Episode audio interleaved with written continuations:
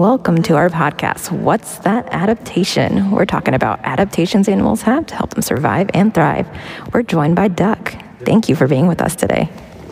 Thank you for having me. What special adaptation do you have? I have webbed feet. Can you explain them to us? It makes my foot wider so that there is more surface area to push against the water. I have webbing between my toes so they're not individual. My feet work like paddles.